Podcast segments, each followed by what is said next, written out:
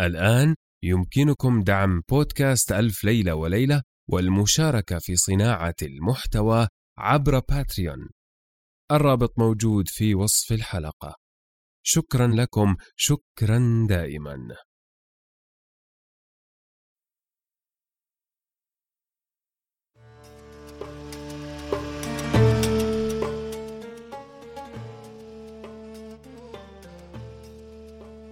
كان يا مكان في قديم الزمان وسالف العصر والأوان ملك يدعى شهريار يحب الاستماع إلى قصص الإنس والجان.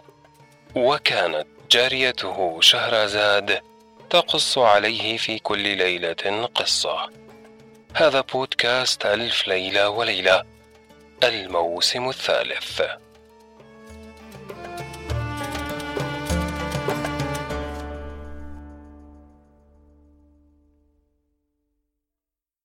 الليلة الرابعة والثمانون.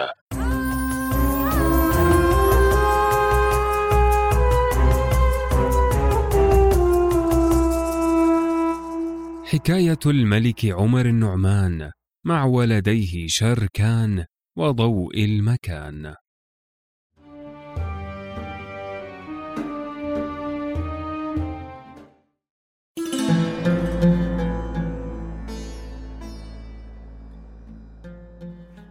قالت بلغني أيها الملك السعيد أن الوزير دندان قال لضوء المكان.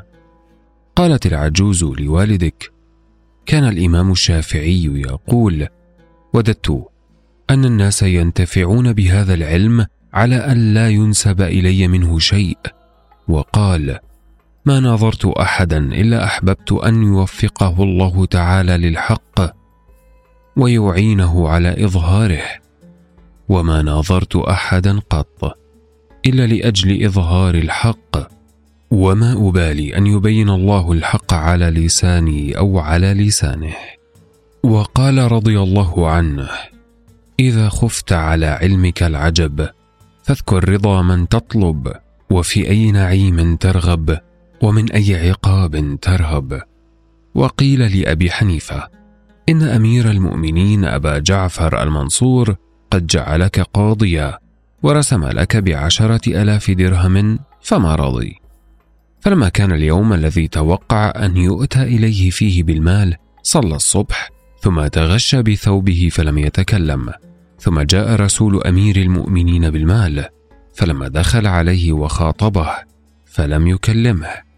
فقال له رسول الخليفة إن هذا المال حلال. فقال أعلم أنه حلال لي ولكني أكره أن يقع في قلبي مودة الجبابرة. فقال له لو دخلت إليهم وتحفظت من ودهم.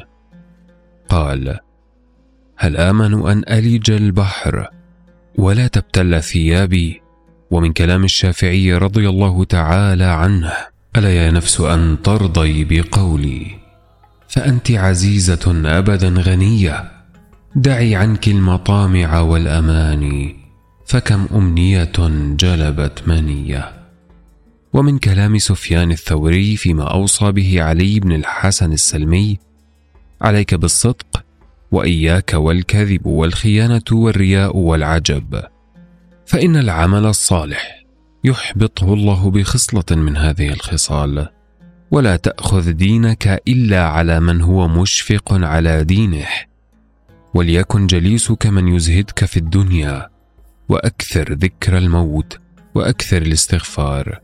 واسأل الله السلامة فيما بقي من عمرك وانصح كل مؤمن إذا سألك عن أمر دينه.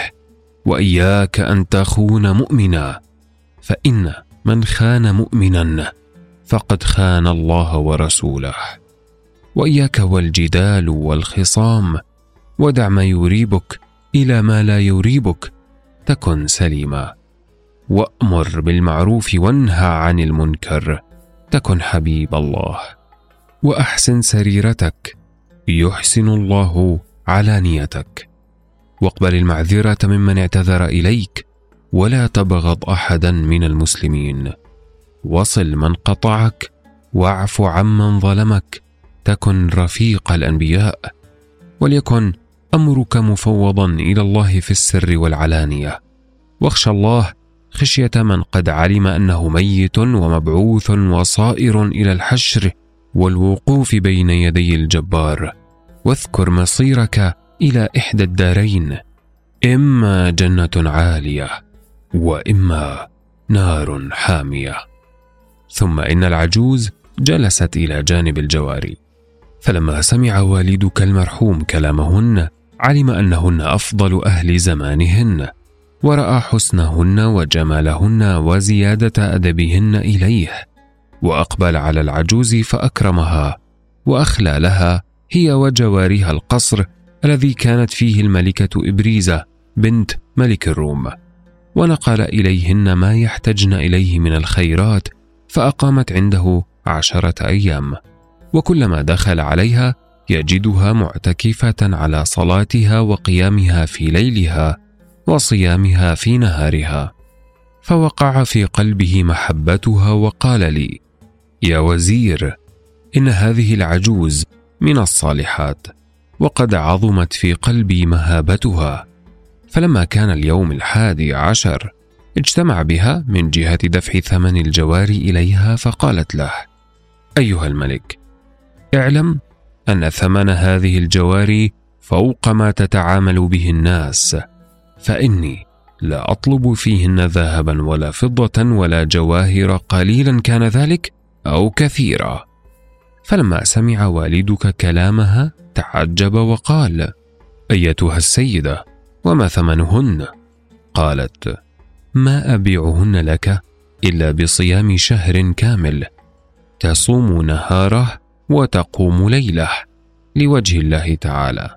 فإن فعلت ذلك فهن ملك لك في قصرك تصنع بهن ما شئت. فتعجب الملك من كمال صلاحها وزهدها وورعها وعظمت في عينيه وقال نفعنا الله بهذه المرأة الصالحة. ثم اتفق معها على أنه يصوم الشهر كما اشترطته عليه. فقالت له وأنا أعينك بدعوات أدعو بهن لك بكوز ماء. فأتاها بكوز ماء فأخذته وقرأت عليه وهمهمت وقعدت ساعة تتكلم بكلام لا نفهمه ولا نعرف منه شيئا. ثم غطته بخرقة وختمته وناولته لوالدك وقالت له إذا صمت العشرة الأولى فافطر في الليلة الحادية عشرة على ما في هذا الكوز. فإنه ينزع حب الدنيا من قلبك ويملأه نورا وإيمانا. وفي غد أخرج إلى إخواني وهم رجال الغيب فإنني اشتقت إليهم ثم أجيء إليك إذا مضت العشرة الأولى. فأخذ والدك الكوز ثم نهض وأفرد له خلوة في القصر ووضع الكوز فيها وأخذ مفتاح الخلوة في جيبه. فلما كان النهار صام السلطان وخرجت العجوز إلى حال سبيلها. وأدرك شهرزاد الصباح فسكتت عن الكلام المباح.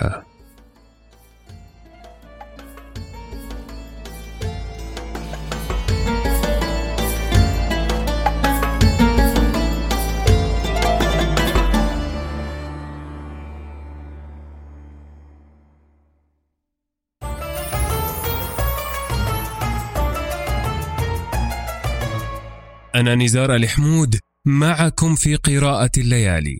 لا تنسوا مشاركة الليالي مع من تظنون أنهم سيحبون ذلك. شكرا لكم شكرا دائما.